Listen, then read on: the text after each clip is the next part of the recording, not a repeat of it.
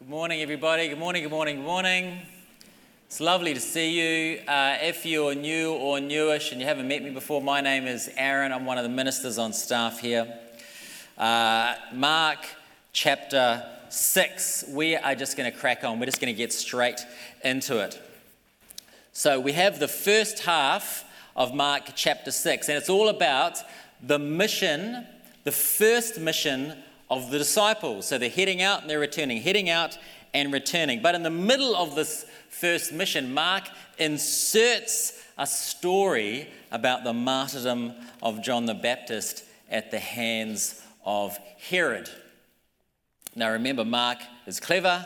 There's a reason he does this. And he does that to force us as hearers, as readers, as listeners, he forces us to consider the cost of discipleship. He's painting with a very vivid brush the fact that mission is hard. Um, there's going to be problems. Even Jesus, we, we heard, was rejected in his hometown. Now, I want you to hold that thought. Again, most likely, the big point of this first half of chapter 6 is something along the lines of um, discipleship is costly. However, Mark is usually very concise and he, and he he tends to move his stories along quite quickly, but here he gives a lot of attention to this character, Herod. Mark obviously has something for us here. So I want to focus in on just that little story there. This one guy, Herod, because I think Mark has a reason for giving him so much real estate in what is normally a very concise narrative. So we're going to be looking at verses 14 to 29. And I do want to say it is a coincidence that this, that this sort of very grisly story falls on Halloween, all right, as a complete coincidence. Let's begin by orienting ourselves here. So Herod was the uh, ruler in Judea.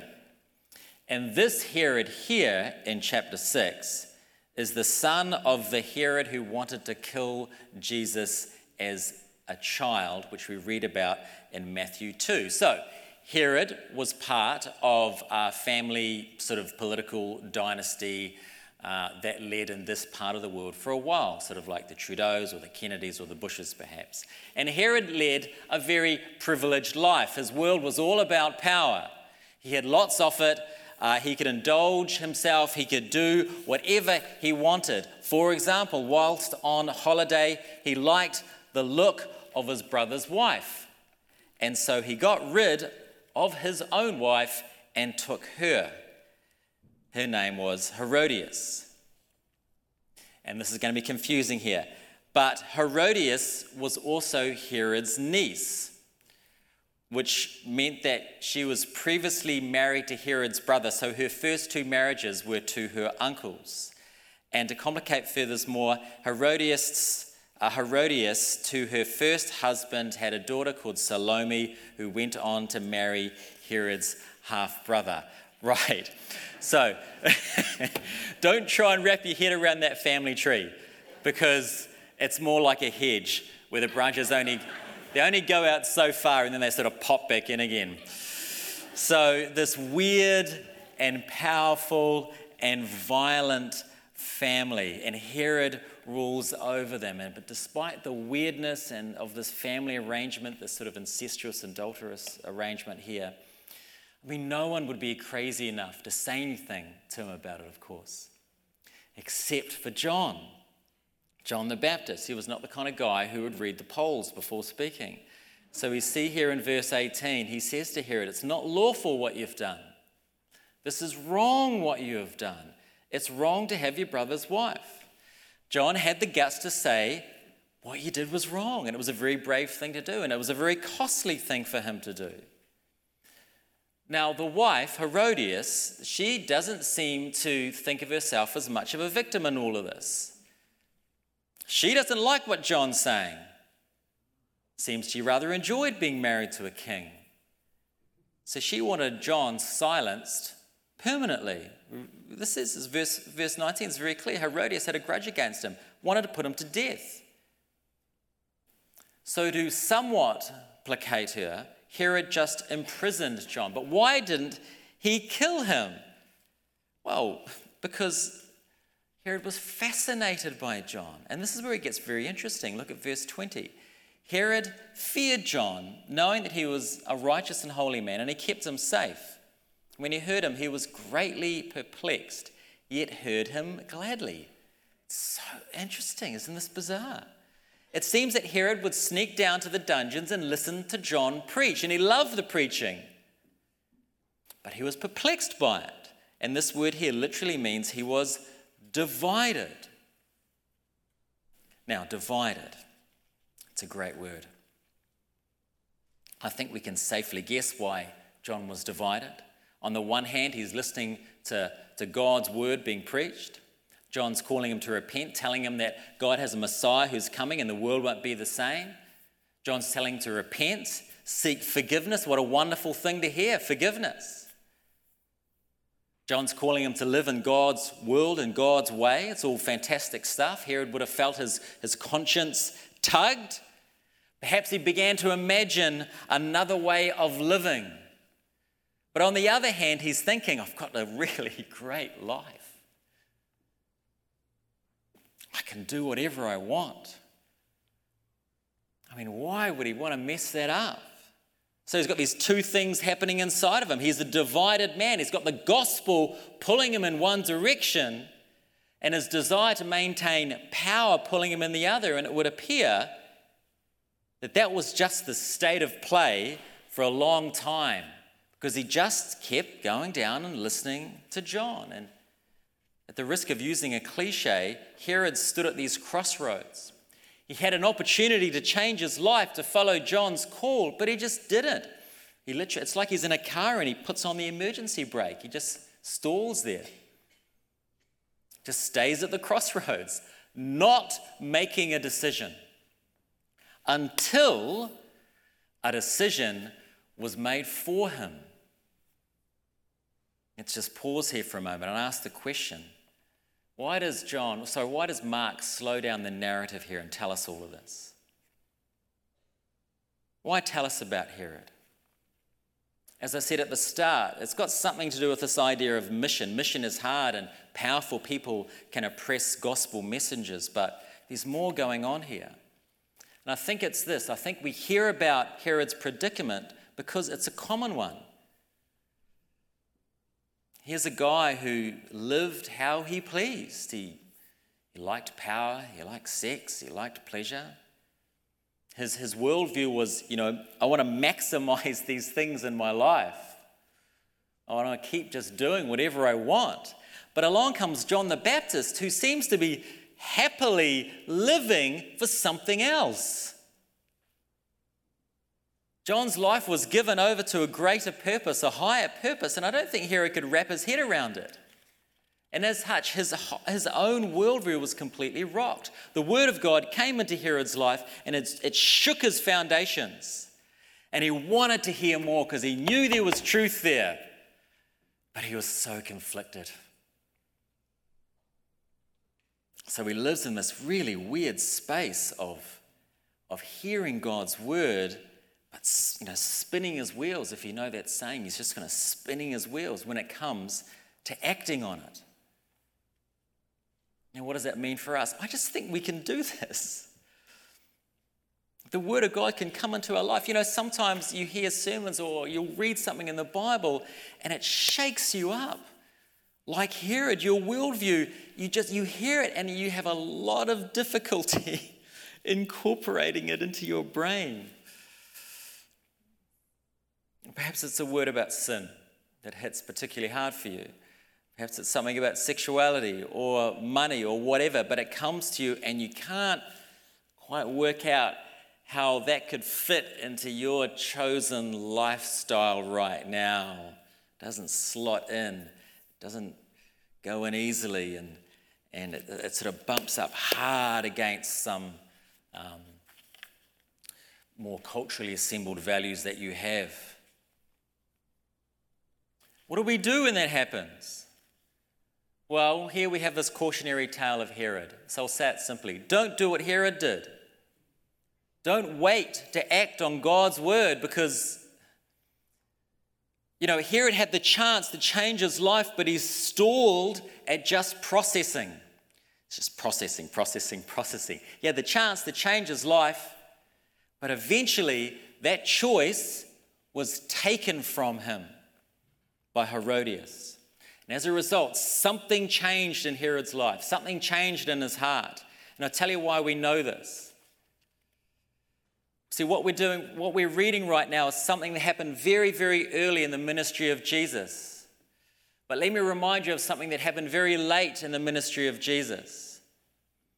When Herod finally meets the Jesus that John told him about later in the Gospels in Luke 23, Jesus has been arrested. You know the story. He's been arrested and he's brought before the authorities and he's brought before Herod. I'll read this little section to you. When Herod saw Jesus, he was very glad, for he had long desired to see him. Because he'd heard about him, he was hoping to see him do some sort of sign. Kind of got this curiosity about it. So he questioned him at great length, but Jesus made no answer. The chief priests and the scribes stood by vehemently accusing him, and Herod, with the soldiers, treated him with contempt and mocked him. Between the death of John the Baptist and the arrest of Jesus, Herod's heart had become stone. And Jesus saw his heart and wouldn't even speak to him. It's very chilling. Folks, when God speaks to us, we move on it. If God has spoken to you, like John spoke to Herod, don't waver, don't spin your wheels. Don't put off action, move on it. Because it seems at some point, if we keep pushing God away, in areas of our life, we keep pushing God away, it seems like the cautionary tale here suggests that our hearts can become rigid and incapable of responding as they should. Something changed in Herod. It's probably got something to do with this stupid, drunken promise he made. So let's Let's have a quick look at that. So, in verse 21 now, we have this scene. Uh, you know, remember, Herod, the head of state, he has to keep people happy, throw big parties.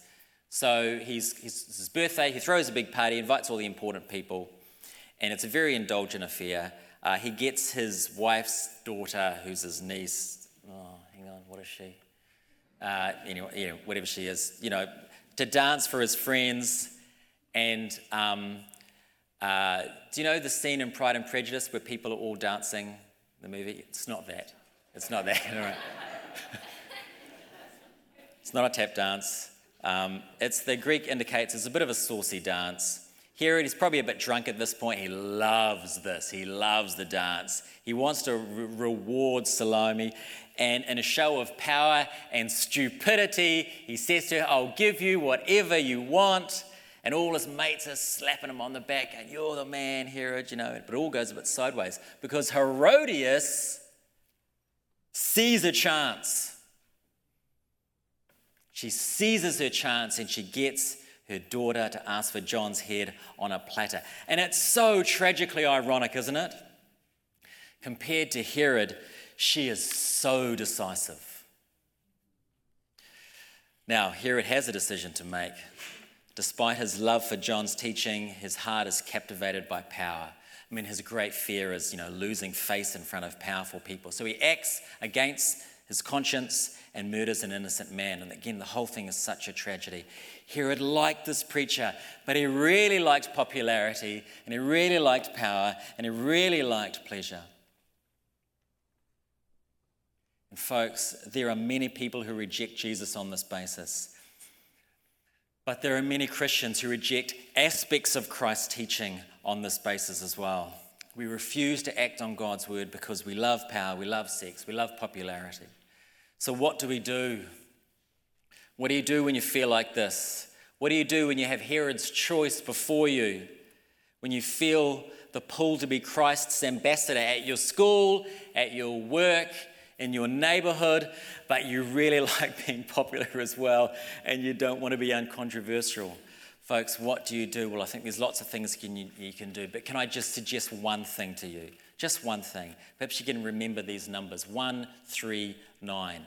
Psalm 139. 139. We pray for ourselves. We pray this psalm for folks who have barriers to following Jesus. Psalm 139, just one verse, 23. Search me, O God. Know my heart. Try me, know my thoughts, and see if there's any grievous way in me, and lead me to the way everlasting. We bring our divided hearts to God. That's what we do. It's certainly one thing you can do. Let me attempt a summary here.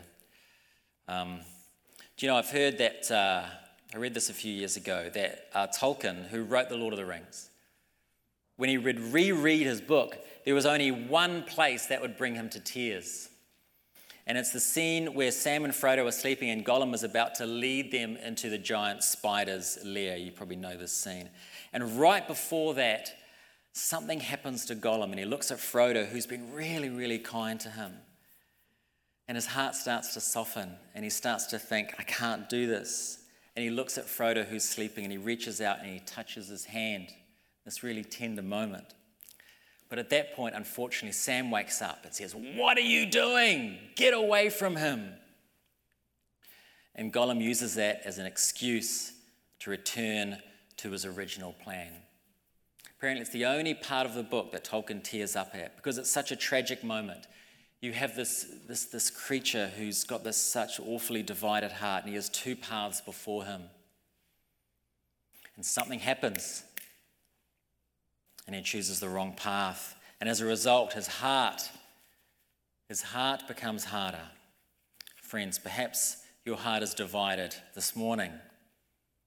Divide it when it comes to mission, divide it when it comes to giving, divide it when it comes to some sin in your, sin in your life. Perhaps you're playing games with sin. Here it shows us, folks, and this is very important. We can't keep pushing God away in areas of our life with no effect. We can't think that has no effect on us. We can't push God away continually in areas of our life and say, I can keep doing that without consequence. It's foolish. It's naive. We can't think that we can suppress our conscience for a time and just believe that it will awaken later. It's naive to think that. Don't live like this. Herod shows us sometimes we run out of time. And sometimes those decisions, we keep making them, our hearts become so seared. You know, like a steak, you sear it both sides to seal in the stuff. It becomes so seared that the hardness becomes locked in. Folks, I know what you're thinking. This is really heavy. Aaron, I liked your other sermons better. I know, I like those ones better too. But look, folks, it just seems to me the story of Herod here is a warning. It's a story about the death of a conscience. A conscience that was stirred for a while, that even started to come alive, perhaps, but then died when he failed to act on God's word, when he failed to act courageously, when he feared what others would think of him. And I, you know, like I know, I think primarily this message is for non believers, but not solely. It's also for us believers. If we neglect acting on God's word, we can become progressively desensitized to Him. And when that happens, I mean, we're still saved, but folks, the joys of the gospel, they can fade. You know, Jesus offers us His forgiveness and um, his friendship and his guidance, and he gives us a mission in the world. These are such great treasures, and perhaps they don't shine as much as they did in our hearts. So when God knocks on your door, when the word of God speaks to your heart, folks, don't spin your wheels. Don't live with a, di- a divided heart. When God speaks, act on it. When it comes to mission, act on it. The conviction of sin, act on it. Forgiveness, believe it. Amen.